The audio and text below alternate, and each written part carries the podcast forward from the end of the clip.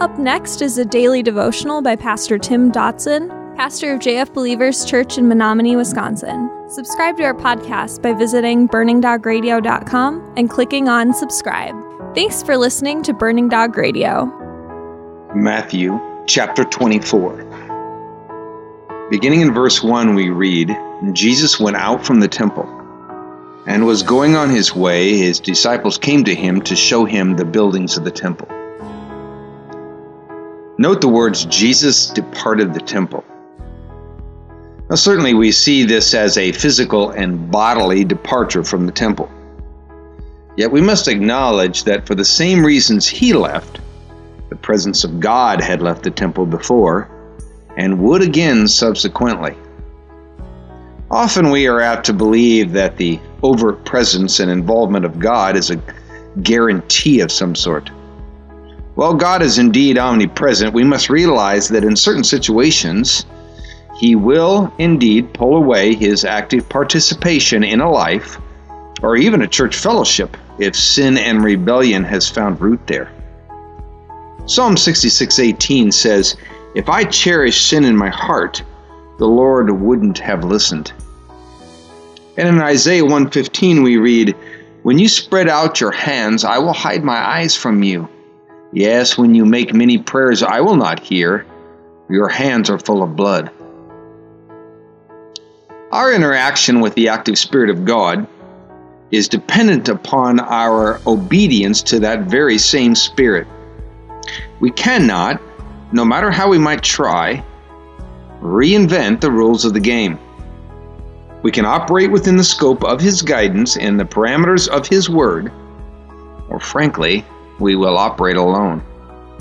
We may have the engine, but we will be absent the gas.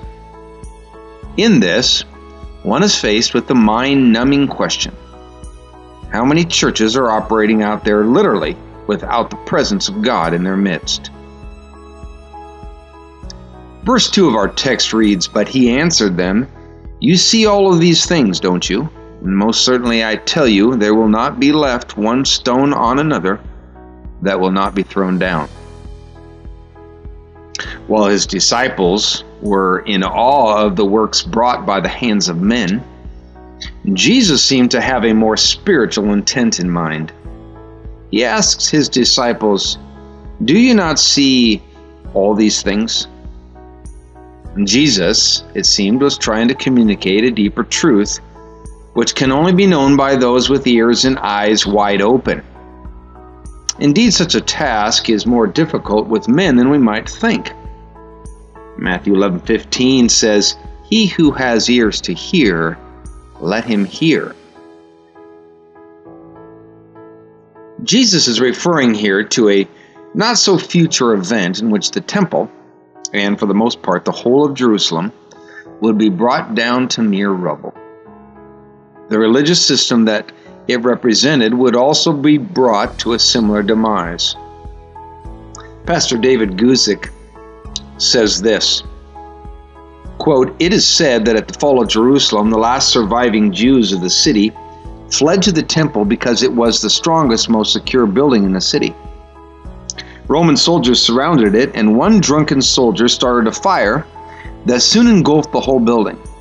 Ornate gold detail work in the roof melted down in the cracks between the stone walls of the temple, and to retrieve the gold, the Roman commander ordered that the temple be dismantled stone by stone. And the destruction was so complete that today they have true difficulty learning exactly where the temple was. End quote.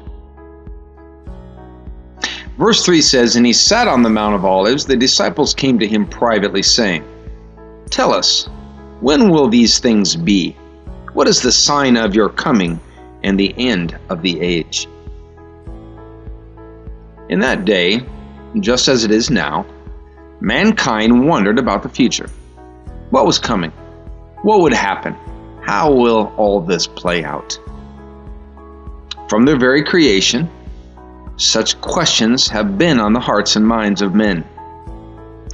Jesus' answer to when is not specifically given here in Matthew's Gospel, but he does answer in Luke, where he begins, as Matthew does, appropriately with the words, Do not be deceived.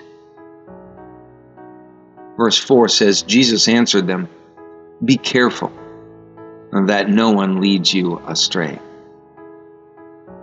And Jesus felt, you see, that the most important thing with which to begin this oration was with a warning. A warning that should be heeded even yet today as we step into the realm of end times prophecy in this passage. Then and now, there are those who inadvertently will, and frankly, some even with purpose, attempt to deceive God's very elect. Verse 5 describing this says, For many will come in my name, saying, I am the Christ, and will lead many astray. Now, we cannot help but take notice of the fact that Jesus seems to be purposely vague in this passage and the verses that follow. Certainly, he could have been more specific, yet for some reason he chose not to. Now, one reason for such can only be that he only wanted us to know what he was going to tell us. The day and the hour, as well as other specifics concerning the end days, or the end of days, were therefore purposely withheld. While, on the other hand, crucial data was literally hand delivered. In other words, we heard what he wanted us to hear. So instead of poring over this passage with a magnifying glass in an attempt to find some secret info or hidden clue, it would behoove us to understand what it is that is before us, what is clearly on the table.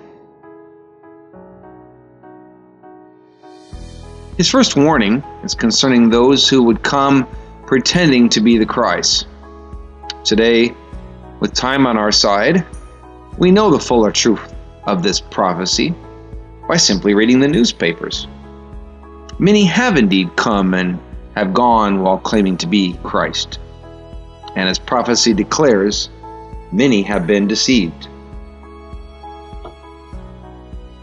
Deception, well, that has always been one of the enemy's greatest tools. When we compromise the word, when we move away from the absolute, or when we rebel against God's authority, we place ourselves in the danger zone, if you will, of deception. That was our daily devotions by Pastor Tim Dodson. For more information about Pastor Tim and JF Believers Church, visit jfbelievers.com.